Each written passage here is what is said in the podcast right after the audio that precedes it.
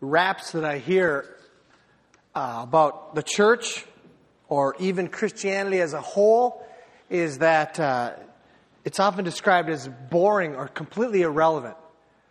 And I remember that struggling with that as a college person myself, wondering why would anyone want to be a follower of Christ? And I came from a background where I grew up in the church, but I kind of mocked my youth group. Don't get any ideas there, guys. And I, along with a lot of other people I've met, have viewed it as it's a weak place for people who need a crutch in life.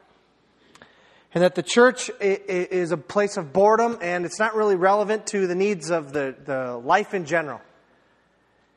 And I think part of it is the way we have perceived Christianity in our own lives. We haven't taken it to the fullest extent.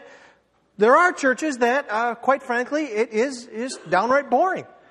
I remember once I was in a church building, not this building, another building, and I remember just wanting to pray for the people of that church. And I remember distinctly sitting there and I said, Lord, I'm open now. What is the things that is causing this inner city church not to grow? And a very strong message I felt from God was, people here are just bored. And I remember praying against a spirit of boredom in this building. And I'm thinking, I don't know what's going on here, but it's really boring. Man, if anything should not be true, it should not be that the Christian life or the church is boring. Annie Dillard, I don't know if you have any of you are Annie Dillard fans, but Annie Dillard has written a book called Teaching a Stone to Talk. And one of my favorite quotes, period, but especially one of my favorite Annie Dillard quotes is on page 40. And she says, "On the whole, I do not find Christians outside of the catacombs sufficiently sensible of conditions. Does anyone have the foggiest idea what sort of power we so blithely invoke? Or, as I suspect, does no one believe a word of it? The churches are children playing on the floor with their chemistry sets, matching up or making up a batch of TNT to kill a Sunday morning. It is madness to wear ladies' hats and straw hats and velvet hats to church. We should all be wearing crash helmets. Ushers should issue life preservers and signal flares. They should lash us to our pews, for the sleeping God may awake someday and take offense, or the waking God may draw us out to where we can never return." I've read that quote before. I love that quote. What should the church be like? We should be handing crash helmets to people as they come in. Here's your worship folder. What size is your head? Bart said that. Bart Carey said that. We should have our first service and hand out crash helmets because we've come to love this quote so much. Folks, we're in the beginning of a book right now, the book of Acts, whereas if we're honest as we read it and we're honest about the implications about our lives and about this church, man, you're going to need a crash helmet. You're going to need a life preserver. You're going to need a signal flare. If Christianity is boring to you, you have not licked your fingers and stuck it in the outlet of God. I don't know what you're doing, but you're not getting the real picture. Your picture of Christianity is not an accurate one. And the book of Acts is going to set your hair on fire from electricity going through it. It already has me. And we haven't really even started yet. We've been just prefacing so far.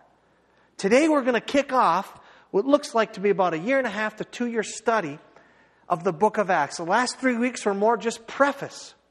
Kind of looked at some things in the book of Luke and what was going on beforehand. Today we kick it off. So I want to read the first 5 verses as we start to get into this book. If you want to follow along on your insert or if you have a Bible with you, you can do that or you can just look at a screen behind me, whichever gives you joy. Acts starting in chapter 1, verse 1. Luke is writing this book, and he's writing to a friend of his. His name is Theophilus. He says, "In my former book, Theophilus," which was the Gospel of Luke, "I wrote about all that Jesus began to do and to teach until the day he was taken up to heaven. After giving instructions through the Holy Spirit to the apostles he had chosen. After his suffering, he showed himself to these men and gave many convincing proofs that he was alive.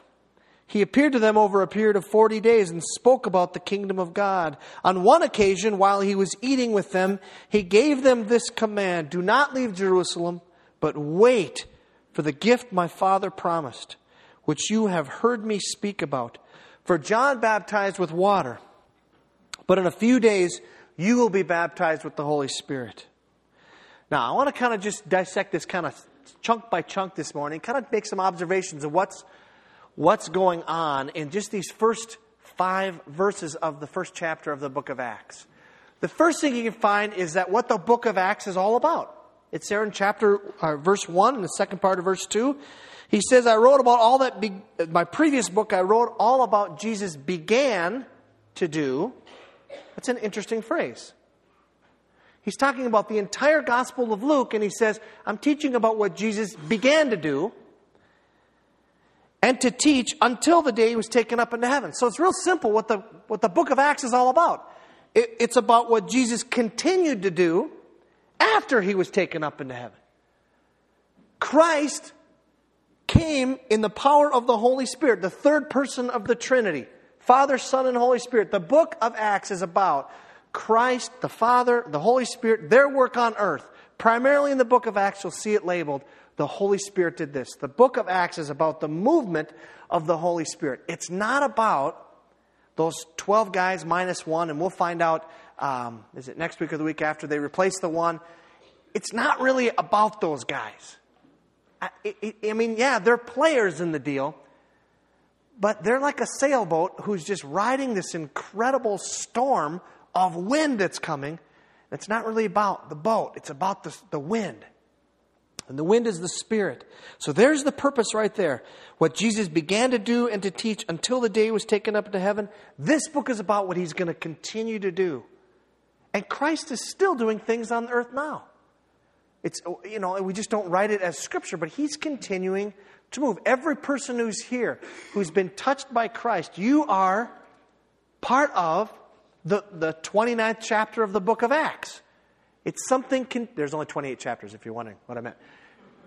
You're just a continuing of what God is doing through the Holy Spirit on earth. That's what the book of Acts, but it's really exciting about the book of Acts because it is at ground zero. It's where it starts. It's where the fire is lit and we see it spread. Second thing, second part of verse 2.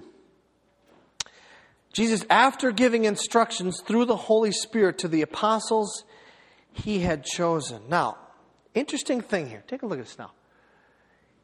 He gave instructions to his disciples, and he did it through the Holy Spirit. Now, that's a real interesting phrase. Gave instructions. If you have a King Jimmy Bible in front of you, it has the word either command or orders or directions for some of the other versions. Jesus gave some very clear instructions, not like suggestions. These were commands. There was objective truth to what he was trying to teach these men. But he did it through the Holy Spirit. So somehow it's just more than concepts. It's something that impacted them in their soul level. It's something that impacted them on their emotional level. And it is both of those. Right here in the second verse of Acts, you see that to be a follower of Christ, how he's going to impact you is not solely with your head, and not solely with your heart. But 50 years ago, it was very common to just be impacted through your head. You would learn doctrinal truths or major truths about Christianity, and that'd be the end of the day. Now we're taking a shift in a postmodern culture where you have to really experience everything for it to be true, and perhaps we're dropping objective truth. Jesus says it's both. If you love God with your mind, but don't love him with your emotions, and those of us who are Swedes and Germans have to learn how to do that. You know, it's like the old joke where the Swede says to his wife, after she says, "Do you love me?" And he says, "I told you on the day we were married, I love you. If it changes, I'll let you know." That's just part of who we are. I mean, that's what I'm both Swedish and German, both. So I've got this kind of stoic background that has taken me years to kind of figure out my emotiveness, which I'm a pretty emotive person. But it doesn't come through culture. And there's this other side of us that says, I have to know, and we don't want to dismiss that. You need to understand the basic truths of Scripture. Both those things are true. And that's what Jesus offers you, the whole package. He offers you to blow your mind with truth and to set your heart on fire with himself, satisfying you in ways that words can't, healing you in ways that doctors can't and psychologists can't and relationship therapists can't. He's amazing. He's subjective and he is objective.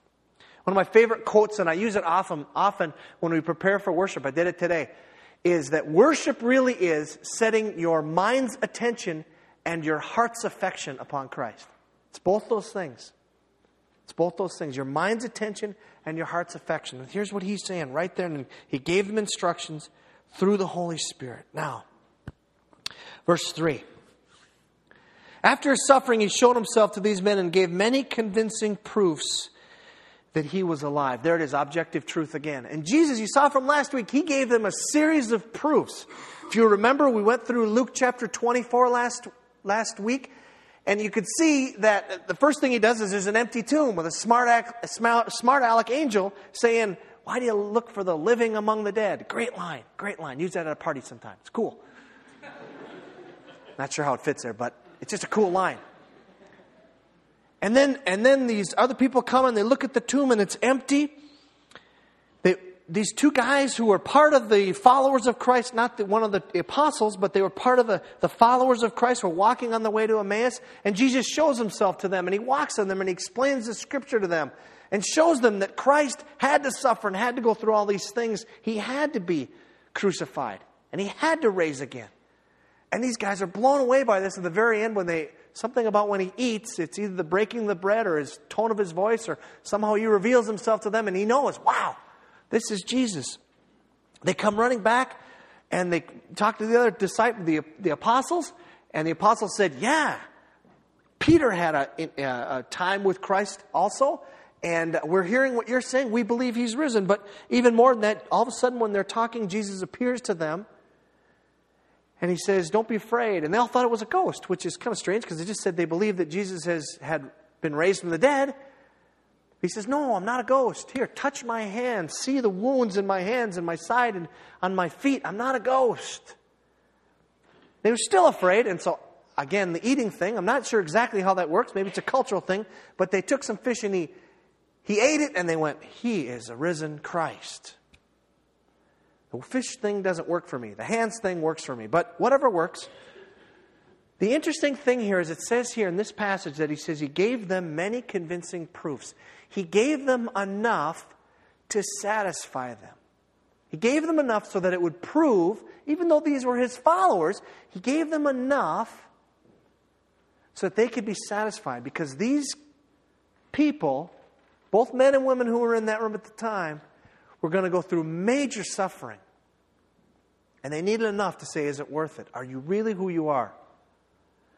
Now, this got me thinking. He gave them just enough. He gave them enough proof to prove that he was the Son of God risen. I have a lot of conversations with people who we hope, if this is a typical Sunday, there are people that maybe your roommate dragged you or whatever, and you're just kicking the tires of Christianity. You're not even sure if there's a God out there at all. And that's great. And I have conversations with a lot of people like that. They wonder if there's even a God out there. And you start to wonder, God, why don't you prove yourself to them? And I'm reminded of a passage in Romans, and I didn't put it on the screen here because I thought of it later, where Paul says that God has given you enough.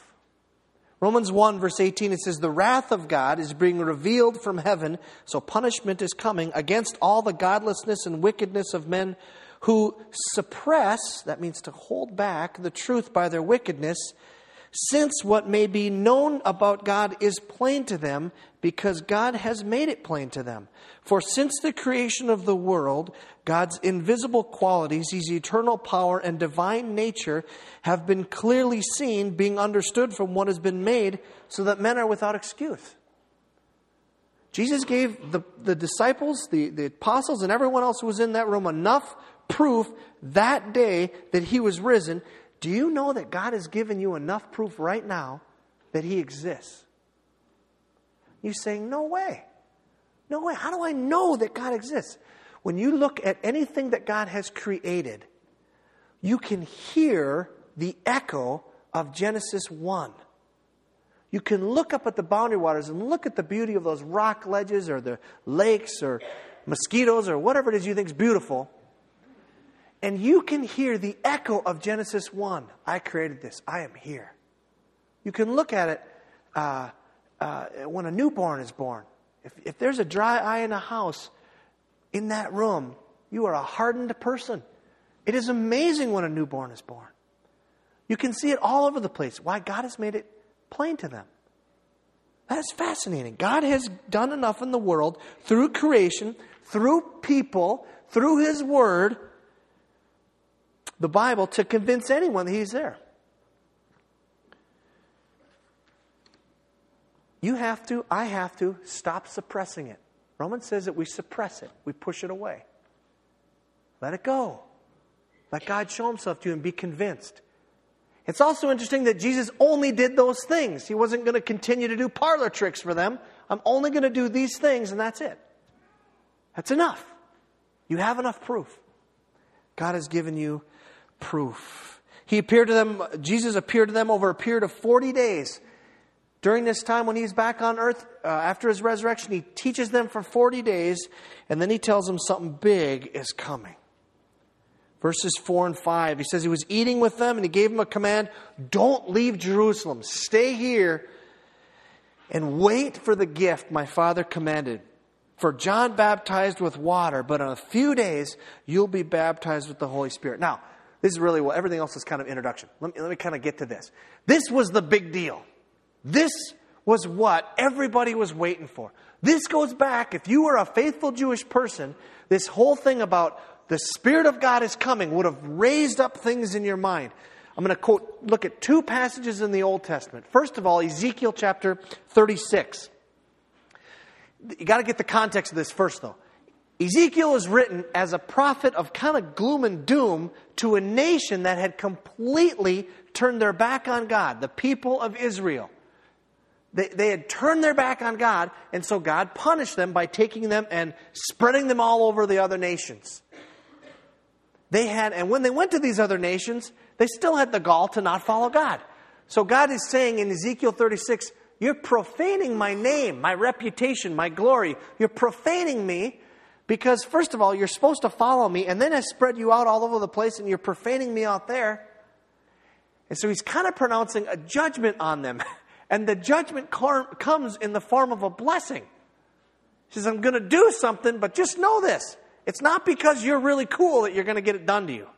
I'm doing this because of my reputation, because of my name. Ezekiel chapter 36, starting in verse 22, says, Therefore say to the house of Israel, he's speaking to Ezekiel, the prophet, tell the house of Israel, this is what the sovereign Lord says. It is not for your sake, O house of Israel, that I'm going to do these things, but for the sake of my holy name, which you have profaned among the nations where you have gone. I will show the holiness of my great name, which has been profaned among the nations, the name you have profaned among them. I mean, I hate when someone, talks bad of me, behind my back or front of my back, even worse. But just think what God feels like when people, the phrase, profane His name. Most important thing about God is His reputation, His glory. And these people are profaning it. I'm not going to do these things because of you. I'm going to do it for me. 23, I will show the holiness of my great name, which has been profaned among the nations, the name you have profaned among them. Then the nations will know that I am the Lord, declares the sovereign Lord, when I show myself holy through you before their eyes. For I will take you out of the nations. I will gather you from all the countries and bring you back into your own land. And then here comes the thing they were waiting for. Verse 25, I will sprinkle clean water on you, and you will be clean. I will cleanse you from all your impurities and from all your idols. I will give you a new heart and put a new spirit in you. I will remove from you your heart of stone and give you a heart of flesh. And I will put my spirit in you and move you to follow my decrees and be careful to keep my laws. What he's saying here is things are going to be a little differently now. I'm going to move in you. No longer are you going to have to struggle to follow me. There's going to be something that's going to come. The Spirit from me is going to reside in you, and it's going to change everything.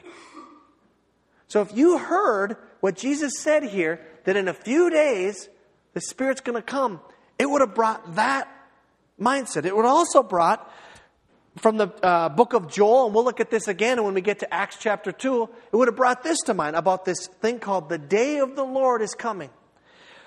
Joel chapter 2, and afterwards, I will pour out my Spirit on all people. Your sons and daughters will prophesy. Your old men will dream dreams. Your young men will see visions. Even on my servants, both men and women, I will pour out my Spirit in those days. There's something coming called the day of the Lord where the Spirit is going to come in power upon us. And it's going to be an amazing thing. And they're waiting for that. Now, Joel was written, some scholars say, around 800 BC, Ezekiel around 600 BC, roughly somewhere in there. Time passes. 5 years, 10 years, 50 years, 100 years, 200 years, 500 years, 800 years. That's a long time. And they're waiting for this to take effect. And then somebody shows up. Somebody shows up and all of a sudden like, oh my goodness, this could be it. Get your crash helmet on, get the signal flare, it's coming. But it wasn't the right guy. It was John the Baptist. Luke chapter 3, John the Baptist came, because Jesus refers to him, he says, John baptized you with water. Luke chapter 3, the people were waiting expectantly and were all wondering in their hearts if John might possibly be the Christ. John answered them, and by the way, John the Baptist was the kind of guy, you know, I'm sure he smelled. He was one of those guys who was out in the woods, and he ate wild locusts and honey, and we don't know what that means other than it's just kind of weird. And John was out there as a countercultural, rebel, hippie, gypsy kind of guy. And so either John is the Christ or he's a little wacko. And he says, I baptize you with water, but one more powerful than I will come, the thongs of whose sandals I am not worthy to untie. He will baptize you with the Holy Spirit and with fire. You can just see John the Baptist eyes, you know, with fire. It's one of those guys, you know, you just, whoa, let's talk to John in small quantities, all right? That's what he says. I'm going to dunk you in water because you're repenting of your sin. You're turning from it. But you know what? There's coming a time when someone's going to baptize you with the Holy Spirit and with fire, indicating power. Jesus reveals in the book of John that he is the one who's going to unleash it. In John chapter 7, he's at a feast, and he says at this feast, the last day of the feast, Jesus stood up and in a loud voice he said, if anyone is thirsty, let him come to me and drink. Whoever believes in me, as the scripture says, streams of living water will flow from within him. By this he meant the Spirit, whom those who believed in him were later to receive. Up to that time, the Spirit had not been given, since Jesus had not yet been glorified. Spirit was coming, and they were waiting for it, and waiting for it, and waiting for it, years upon years. John the Baptist comes. Are you the one? Nope. I'm going to dip you in some water. But there's someone coming. In John, at this feast, Jesus says, it's coming, but not yet. During the last time he's with his disciples, right around the time of the Last Supper, Jesus gives a lot of instruction. The book of John is so different than the other Gospels, but this opens up what happened in some of that teaching. If you want to understand more about the Holy Spirit, and what's going to happen? Read John chapters 14 to 16. It tells all about the Holy Spirit. I just want to highlight a few passages, what Jesus taught his disciples. Because remember in Acts chapter 1 there he says, do not leave Jerusalem, but wait for the gift my Father promised, which you've heard me speak about. And here's where he was teaching them. In John chapter 14, verse 15, he says, if you love me, you will obey what I command. And I will ask the Father, and he will give you another counselor to be with you forever, the Spirit of truth. The world cannot accept him because it neither sees him nor knows him, but you know him, for he lives with you and will be after I go and after you wait in Jerusalem and will be in you. So what's this Holy Spirit? It's a counselor, meaning it's a teacher, it's a guider, and it's faithful. It will be with you forever. He goes on to teach in verse 25, he says, all this I have spoken while still with you, but the Counselor, the Holy Spirit, whom the Father will send in my name, will teach you all things and will remind you of everything I have said to you. Peace I leave you, my peace I give you. I do not give to you as the world gives. Do not let your hearts be troubled and do not be afraid. What's the Counselor going to come and do? He's going to be a teacher. He's going to be a reminder. He's going to be one who's going to soothe you. In the midst of struggle, the Holy Spirit will be the one who will give you peace. Then he goes on and teaches in John 16 to these. This is all one encounter now with his disciples. He says, all this I have told you so that you will not go astray. They will put you out of the synagogue. In fact, a time is coming when anyone who kills you will think he's offering a sacrifice to God. Thanks for the last pep talk here, Jesus. What now? The religious people of the day are going to put me out of the synagogue and kill me and then have a party and say, wasn't that a nice sacrifice to God? Where do I sign up to be part of this movement?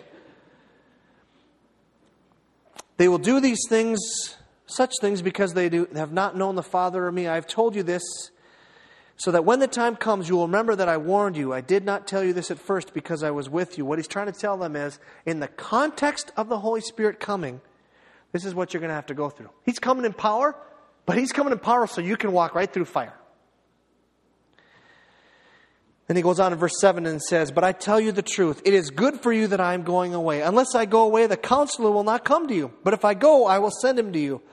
When he, that's the Holy Spirit, when he comes, he will convict the world of guilt in regard to sin and righteousness and judgment. In regard to sin, because men do not believe in me. In regard to righteousness, because I am going to the Father where you can see me no longer. And in regard to judgment, because the prince of this world now stands condemned. What's this Holy Spirit coming? Wow, it's going to come and it's going to be the one who's going to draw people to Christ. Why? Because they're going to look at their own life and say, oh my gosh, I've sinned against a holy God. I'm in deep trouble. That's not something you thought of. That's not something that made you say, oh, I need to go to church, or oh, I need to get my relationship right with God. That was the Holy Spirit working in your life. If you're sitting here today, the Holy Spirit drew you here today for whatever reason. I'm not exactly sure what, but he's the one who drew you. It says here he'll convict of sin. It says here he will and convict of righteousness and judgment, that there is an upcoming judgment. The Holy Spirit is the one who does that, not you. If you have friends or family in your life who are not followers of Christ and you're saying, oh, if I could only, make them believe. You can't make anyone believe. That is God's job through the Holy Spirit. Pray for the Holy Spirit to do that and be involved in their lives, yes. But it's not your job to make them believe. It's not your job to make them see how much they need Christ. And then lastly, he says in verse 12, of chapter 16, says, I have much more to say to you, more than you can now bear. But when he, the Spirit of truth, comes, he will guide you into all truth. So the Spirit is also a guider into truth. He will not speak on his own. He will speak only what he hears, and he will tell you what is yet to come. He will bring glory to me by taking from what is mine and making it known to you. All that belongs to the Father is mine. That is why I said the Spirit will take from what is mine and make it known to you. The Spirit is an illuminator onto Jesus, and he takes from him and he brings to you. Even now today, he does that. So, this is the context. That's the context of what the disciples, when they heard this phrase, the Spirit is coming. They have been waiting for 800 years. Now, these particular guys have been waiting their whole lives. They thought John the Baptist. A few of them were even followers of John. No, it wasn't John. Now it's Jesus. When's it coming? Oh, didn't come now. He's crucified. It's all over. No, wait, he rose. It must be coming. And Jesus comes to them. And what's the first word he says? Wait. That's what he says. He says, don't leave Jerusalem. Wait. In a few days. In a few days it's coming. It's so interesting. God is a master. I don't know if you haven't figured this out. God is a genius. Yeah, I know. Understatement of the week. Yeah. But everything is teed up. I mean, the ball is teed up. The driver is pulled back. It's ready to be slammed. Jesus says, just a couple more days. There's a lot of ways we could apply all this stuff we heard this morning. First thing, is church boring to you? I don't care. Maybe you're bored by the way I speak. I don't care about that. Is Christ boring to you? Then you are not tapping into the real power source. Week after Thanksgiving, we're going to look at what happened at Pentecost. And believe me, these 12 men and the people around them were set on fire. If you're bored with your relationship with God, you are not scratching the surface of the piece of TNT you're playing with. Light it. Light it. Perhaps you're a person who's into Jesus, but you're just into it emotionally. You want an emotional experience. Oh, that worship was awesome. Why? Because it made me feel a certain way. Well, that's good. I'm glad you feel that way. But maybe you need to fall in love with God for the awesomeness that He is. Take a systematic theology class or just read your Bible and start to say, God, who are you? I really want to know who you are so that I can worship you in spirit and in truth. Maybe a person who's flip. You know, and you love theology. This is all nice and straight, but I don't want to get any emotions involved with that. Maybe you need to open up and let God challenge you through the Holy Spirit to be changed on the inside. Maybe you're someone here this morning who needs to have a proof of Jesus' resurrection. There's enough right here. Or maybe you need proof that there is a God, period. Don't suppress it. Maybe you're living without power.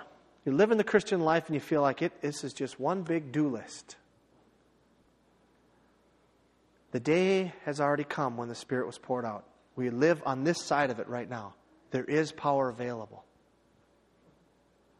When Jesus' words were to wait for them, and there are times when that word is a true word to us. In fact, it's all over the Scriptures about waiting. The power is available. Sometimes the Lord in His wisdom says, wait. It's coming though. Wait. For 6 years, I would sit in meeting after meeting after meeting, trying to figure out how in the world a church composed 70% of college students, the other 30% of people who are not independently wealthy. How in the world we'd ever get ourselves into a permanent building. And I felt, as a pastor of this church, I felt like a failure. How can I start a church that will just be nomadic? And it's not about buildings. Don't get me wrong. But it was 6 years of meetings and meetings, and I always got this pit in my stomach like, this is never going to happen. And I have this picture of God snickering at me. He loves to blow you away beyond your wildest imagination. But sometimes He asks you to wait. Hopefully it's just for a few days. Let's pray together. God, wherever we're at this morning, we know that You know each one of our hearts even better than we do. You know exactly what we need. You know if we need convicting. You know if we need convincing. You know if we need power. You know if we need to spend, just like those disciples, a few more days in waiting for whatever purpose. I hate waiting. But I know You've made me who I am, and You'll continue to make me who I am by waiting. So Lord, particularly this morning, I pray for those of us who, for whatever reason, You have put into a season of waiting. God, I pray that they would look forward to what is coming, that You delight in giving them things that blow them away. But sometimes there's a wait. So Holy Spirit, would You comfort and would You encourage and would You pull along? And Lord, we pray that the wait would be short in whatever circumstances it is. We pray that the wait would be short. Jesus said this would be just a few days for His disciples. And after 800 years, they thought, that's not so bad. We can do it. And I pray that You give us that clarity too, that You will let us see the light at the end of the tunnel, that waiting period would be over. Come now as we worship You through these last songs, God, as we make in our own minds applications of what You would have us to do to live life in a way that's powerful because we are filled with the Spirit. Come now, we pray in Christ's name.